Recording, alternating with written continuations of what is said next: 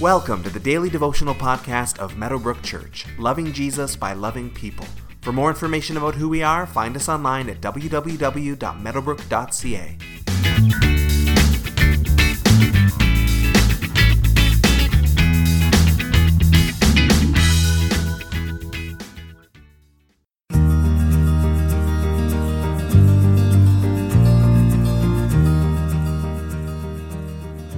There's probably nobody who doesn't appreciate being right. It's a good feeling, it's vindicating, it's satisfying. But while being right may be satisfying, that doesn't mean it's always the right thing to pursue, as we've been discussing in recent days in relation to disputable matters, less important and less clear matters of the faith upon which Christians may agree to disagree.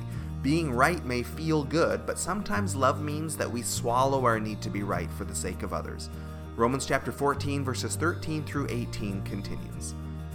Therefore, let us stop passing judgment on one another. Instead, make up your mind not to put any stumbling block or obstacle in the way of a brother or sister. I am convinced, being fully persuaded in the Lord Jesus, that nothing is unclean in itself. But if anyone regards something as unclean, then for that person it is unclean. If your brother or sister is distressed because of what you eat, you are no longer acting in love.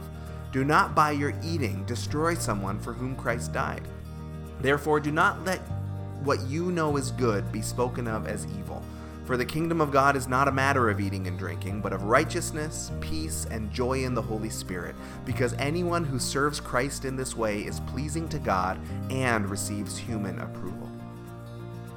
There's a great word picture here. Don't put a stumbling block in front of your brothers or sisters. Don't do anything that causes others to trip up in their own spiritual journey. We're to cheer one another on in this great race of the faith, not throw things in their path that might slow them down or make them trip.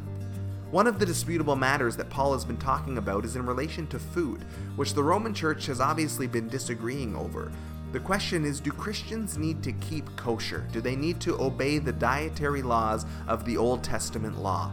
Paul is saying when it comes to love, it doesn't actually really matter where you land on this debate, as long as whoever is eating or not eating is doing it in devotion to Christ. But interestingly, Paul says here that Jesus has told him that we can eat whatever we want. There is no more being kosher. There is no more clean and unclean food. So there is still a right and a wrong. We're not suggesting anything goes or that there's no real morality or, or any real truth anymore. We're not saying that by any means. Paul's view on keeping kosher is right. We don't have to do it anymore. And he says, I believe I've heard from Jesus on this. However, he is also willing to put that conviction aside for the sake of loving his brothers and sisters. As we've been discussing this, the most important commandment isn't be right, it's love your neighbor. That's more important. So we don't let a minor difference in theology, in this case over food, cause division in the church or condemnation to come upon anyone that you claim to love that you disagree with. Love just doesn't do that. The mark of what is right will not be quibbling over minor doctrinal matters, but the mark of being in the right is walking in righteousness, peace, and joy in the Holy Spirit, Paul writes.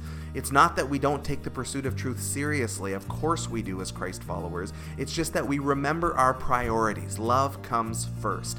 If someone is in major error or error in a way that is harmful, then love calls them back to the truth gently. But if we disagree on a minor issue that is ultimately unprovable biblically, because both sides have scripture they weigh on, then love means we don't condemn the other person over it. Today, reflect on some of your own biblical convictions. Are there any in there that are worth backing off of, maybe? Not in terms of you don't hold them anymore, but in terms of fighting over them. Now, of course, many of our convictions are big and important, and we should not budge on those, but are there any lesser points where you need to be more gracious towards someone else? Take some time to think on this today and see what comes to mind.